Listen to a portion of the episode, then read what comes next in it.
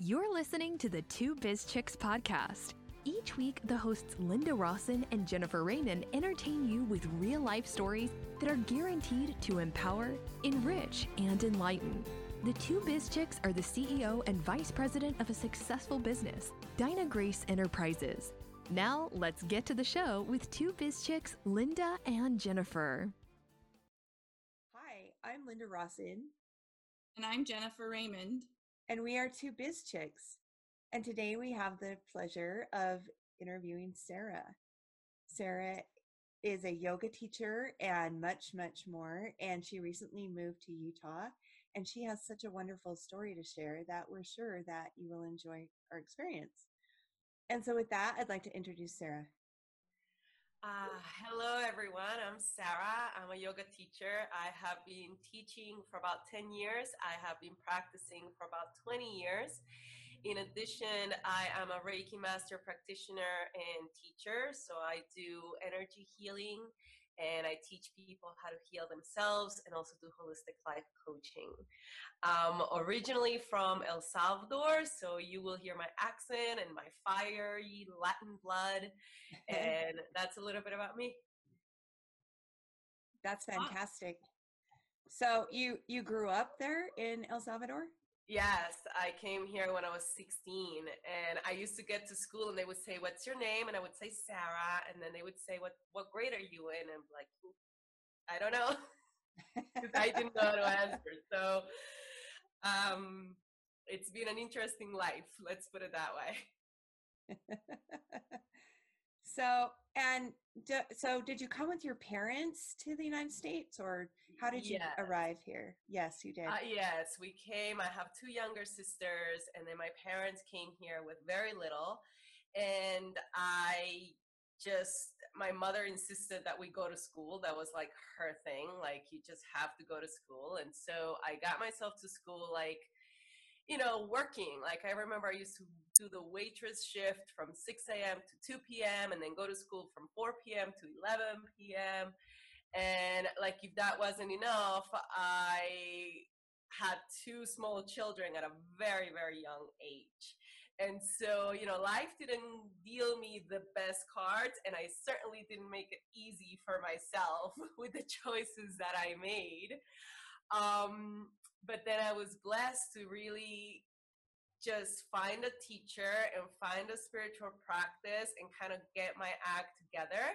And I think that some of those challenges that I encountered earlier in my life give me the strength and the confidence that I now teach from. oh of course now how old are your children now They're 20 and 22. wow Yeah. yeah you must have had them young you look great I am still young. so did you always own your own business Um, ah, that's not always. So I was, I did have an entrepreneur spirit in my 20s, and I kind of did real estate and mortgages for a little while. And so it wasn't my own business, but I was pretty much self employed um, because it was commission only. So I was on my own, just trying to get my own clients. And then when the market crashed back in 08, I went to work for the water company. So I got myself a real corporate job doing customer service and things like that. And the whole time I had been practicing yoga for myself.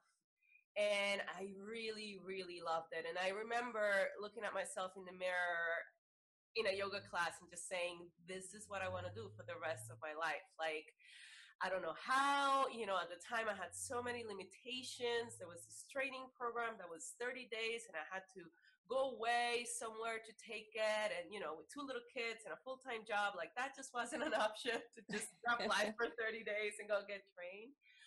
Um, so eventually, though, after working for corporate America for about seven years, which is not long, I just said, you know what, it's time. Let me just give it a try and go out on my own and make a living doing something that I love. And I just kind of took the leap. So I, I did it in the past in some other business, but it was different. This is a passion for me. And to create a business that's a passion of something that you really love is truly a blessing. yeah for sure yeah i agree Wonderful. Um, what were uh, some of the first things? So you talked about that training. What were some of the first steps besides the training to get going? How did you start um, clients? So I started at the bottom. So as a yoga teacher, it's a very crowded market out there because you can, you know, get certified in 30 days or go to some weekend programs and then everybody's a teacher but I really believe that to be a good teacher, you have to be a good student. So I have so far through the years done maybe about five or six different yoga teacher training certifications. So I have like 10 times the amount of training that you need to be a teacher. And so that was one of the first things that I did like education, education, education. Like really make sure that you are learning and putting the time, effort, resources that it's going to need to master your craft and become good at what you do. And then when I started, I used to literally go from studio to studio asking for jobs. And you know, a lot of the times because yoga teacher training programs have every yoga studio has their own yoga teacher training program, they tend to hire from within that. And I was like, that's okay because I have so much more training than the newbies that are getting trained there. And so it took a lot of courage to knock on the door and say, you know, I haven't trained with you, but I have trained a lot and I do know what I'm doing. And so eventually I got myself a couple of jobs at different studios. And then once people started to see what I had to offer, that led to more opportunities and some private clients. I used to go to people's houses and work in their basements or in their backyards or in their living rooms, you know, because I didn't have a space. So I had to put in the time and the effort and the work that it takes to get off the ground on a crowded market, you know? That's wonderful. Have you um, relayed some of that knowledge to your children? Are your children really hard workers like that too? Yes, they are. And I also related to my trainees, to my yoga teacher trainees, because I run a yoga teacher training certification program now. And the way that I run it is we're going to do it for real because I myself had to go through so many different ones in order to actually get the full picture. So when it was time to create one, I, you know, I actually created it's a 9-month program and we meet twice a week for 3 hours each time and I really my goal is to kind of save you some of the unnecessary work that I had to put in by putting it all getting it all right the first time and making it a very holistic thing.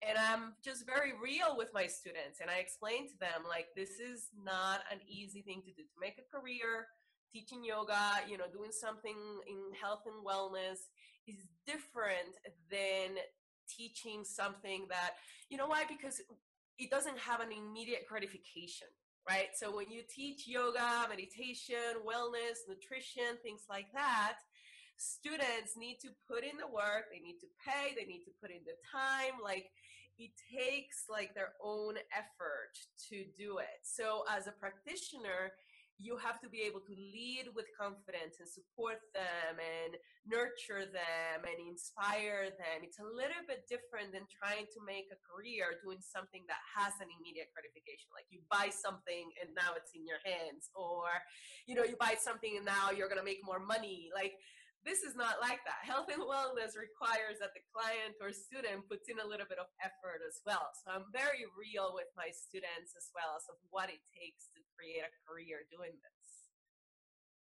That's awesome. You sound like a really great teacher. Um, what are your biggest challenges so far? You know, right now, one of the things that I am challenged with is as of a few months ago, was one of the very few teachers teaching online. And now everybody's going online.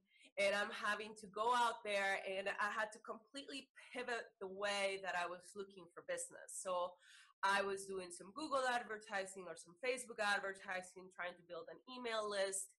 And then the market got completely overloaded with people trying to do exactly that.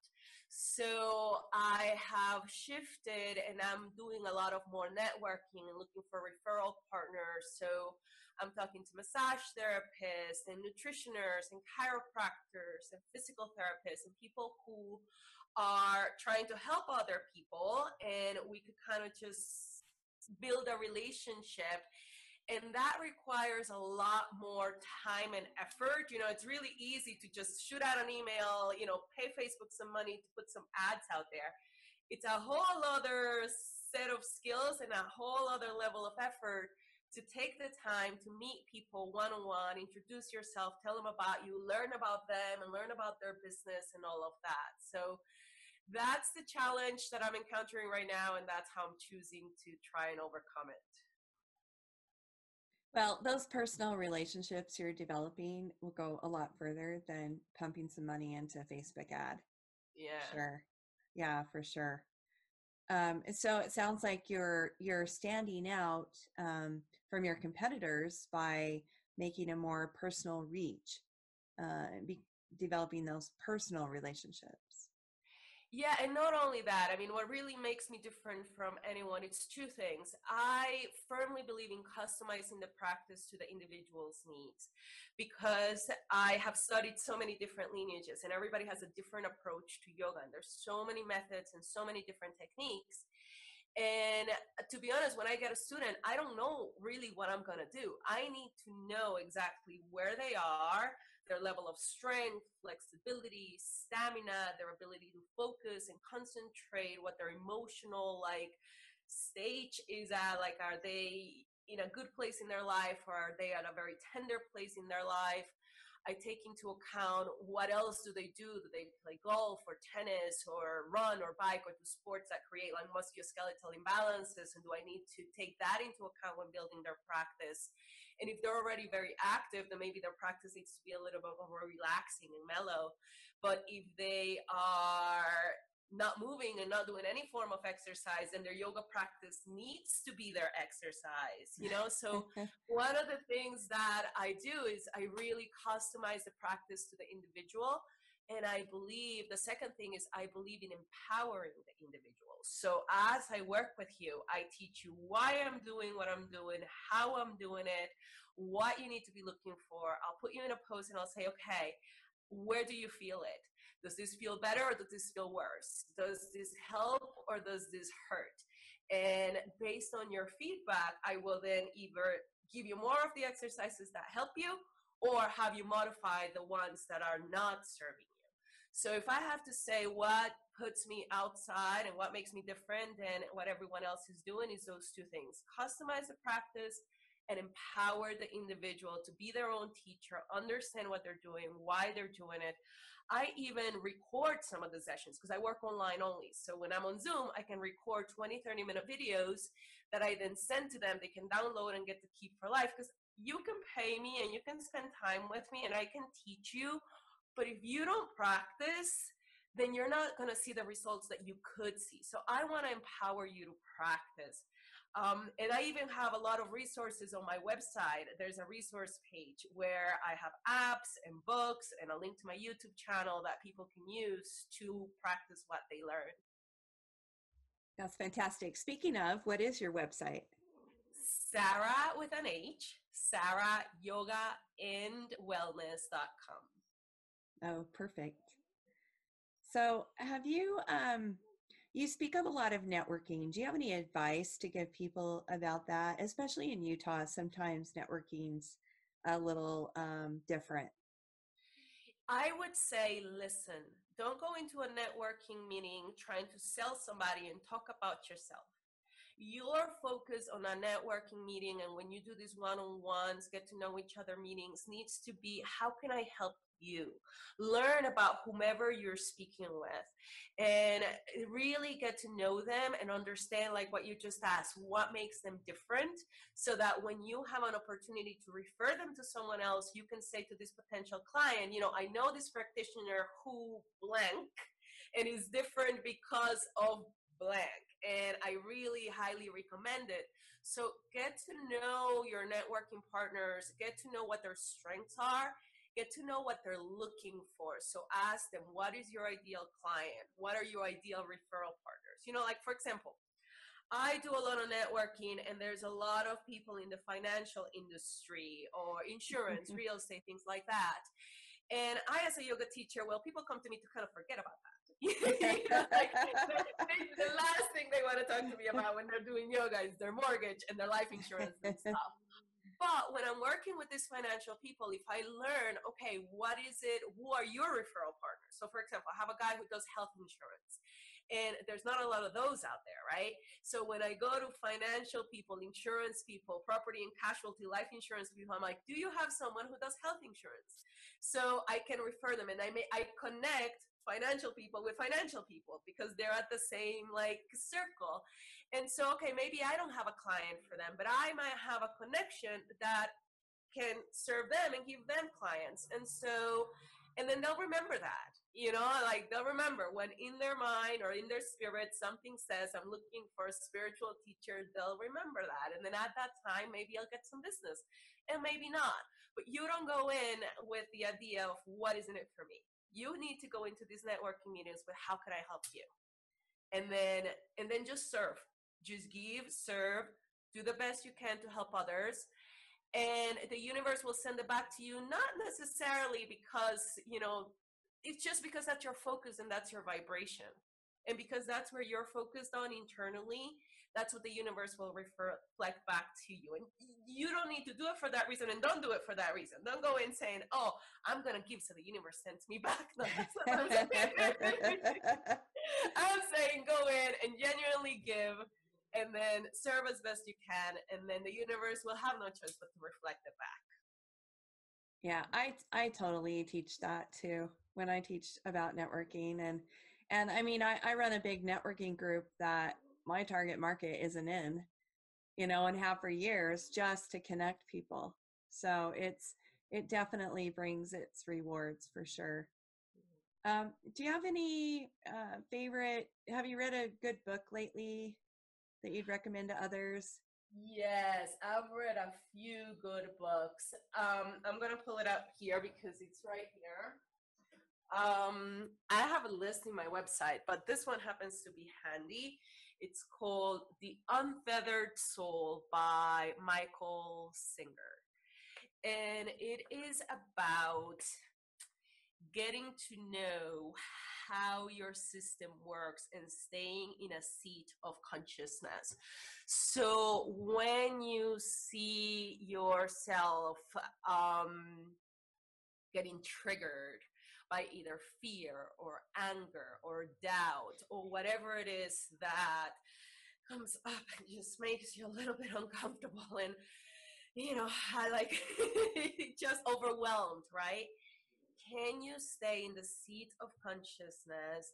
Get to know these emotions. Don't be afraid of them don't push them away getting yourself distracted because we live in a world that's constantly bombarding you with a million distractions. And so sometimes when we feel uncomfortable we just go into do do do mode or we go into you know Netflix binge watch binge watching and you know we do anything to distract ourselves. And he's like no just sit with it. Lean into it. Don't be afraid of it. Explore it let it flow through you and the more that you can do that and the more that you can stay conscious the more peace you will have from within and so he systematically goes through all of the different like things that you need to be looking for and all of the different things that you can do to stay in that seat of consciousness and process these energies and emotions as they come up.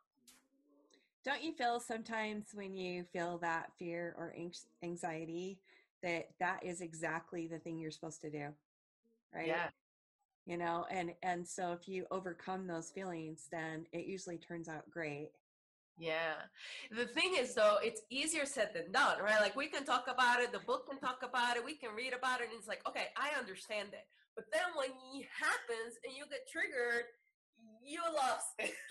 you don't know when it happened or how it happened or how to get back to your seat of consciousness, you know? You've lost it. So even though what you you understand what you need to do doesn't mean that it's always easy. And that's why I love yoga because what what happens with yoga is you put the body in this awkward position because a lot of the positions are not very intuitive you know they're different from our daily way of sitting or walking or being and you sit there and you breathe and maybe you're a little uncomfortable and maybe this hurts or maybe that hurts and can you still maintain your equanimity while you're in the pose right? That's what yoga is really all about. There's many different styles. Some are fast, some are slow, some are mellow, some are strong, some are whatever. But they all have these shapes, these yoga pose shapes. And you put the body in these poses and you say to the mind, okay, feel your shoulder, feel your breath, feel your hamstring. And it doesn't matter what's going on in the body, can you stay conscious and can you keep that equanimity? And when you learn to do that at the physical level, and you train your system to do that again and again, then what we're talking about of when your emotions come up, you have the training. You have trained your mind to stay. You have the stamina and the fearlessness to explore whatever is coming up without judgment, without resistance, without aversion. Just, it is what it is. Sometimes good, sometimes not. But you stay non-reactive and aware and conscious and you kind of just let it flow through that's great that's awesome uh, listen right listen to your body listen to your mind um, do you have any favorite business tools or resources you use? You said you had a youtube channel. Do you edit your own videos? Uh, anything that you can share? Yes um, so if for online, I've tried a couple of different tools, and it's funny because I found YouTube the most like practical of them all, to be honest. Um, I've tried platforms like if you're trying to sell courses online, I found Podia, P O D I A, Podia.com. It's a very user friendly platform to deliver content. You know, you can put a video in a PDF, and there's um, like, what are they? Chat rooms. They're not chat rooms, they're like comment boards you know, where you can interact with your students. And what I like about them is they have their email marketing platform built in and they have their like landing pages for like websites. So when you promote something, people go right into your landing page and they can buy your course right there. So I found that very useful. To be honest, my biggest tool is an old fashioned pen, paper, and pencil planner. I keep all my appointments on like because it's just grounding to me and I can see it. One of the things that I think we tend to do as humans is we overdo. And if you can see it here, clear in black and white, when you're booked and when you're overbooked. So I literally cross like two hours in the middle of the day that I'm not allowed to book clients at this time because that's time for me that I'm going for a hike and I'm having a meal and I'm taking a break in between, you know, because I sometimes work from like 7 a.m. is my first class, like 8 p.m. is my last class. So I don't take that two hour, three hour break in the middle of the day. And I'm going for 12 hours a day, six days a week. That's not healthy. Mm. Right? yeah, I I feel you, sister. Yeah. Sure so I would say that's my biggest tool because it keeps me grounded and focused and balanced. And I think that if you're going to serve and you're going to give, especially those of us in the healing arts who just give and give and give all day, we need to be very mindful and very careful that we're taking care of ourselves. And so that would be my favorite tool for business. I think that's great. It's a lot of times people don't write anything down anymore. So sometimes I have to write it down to remember it. So it's good. You're using handwriting. Makes you conscious and aware of what you're choosing to do and how you choose to spend your time. So at the end of the week, I literally time and I said, okay, I taught for this many hours, I networked for this many hours so that I make sure that I'm not overdoing. Yeah, I have to do things like that too. for sure. Metrics. Mm-hmm. metrics for health and well-being though. They're different metrics for like so right? Because usually we we measure how much money did we make and how many sales did we make and how many new clients did we get. I'm just measuring did i take enough breaks? Did i have enough meals? Did i take did i go for a hike every day? Like we don't measure for things like that honestly. It's not in our consciousness to try and pay attention but I think it's the most important thing. It's one of the things that I train my students to do. Like, okay, you're going to start a meditation practice, put it on the calendar, and write how many minutes did you meditate a day? And then the brain actually like likes to see the progress. And I said, okay, if you skip one day, don't beat yourself over it. Just leave it blank. You didn't practice that day. Can you put it in? So you begin to like nurture and why don't we have KPIs for our whole health and well-being, right? And I have an additional one.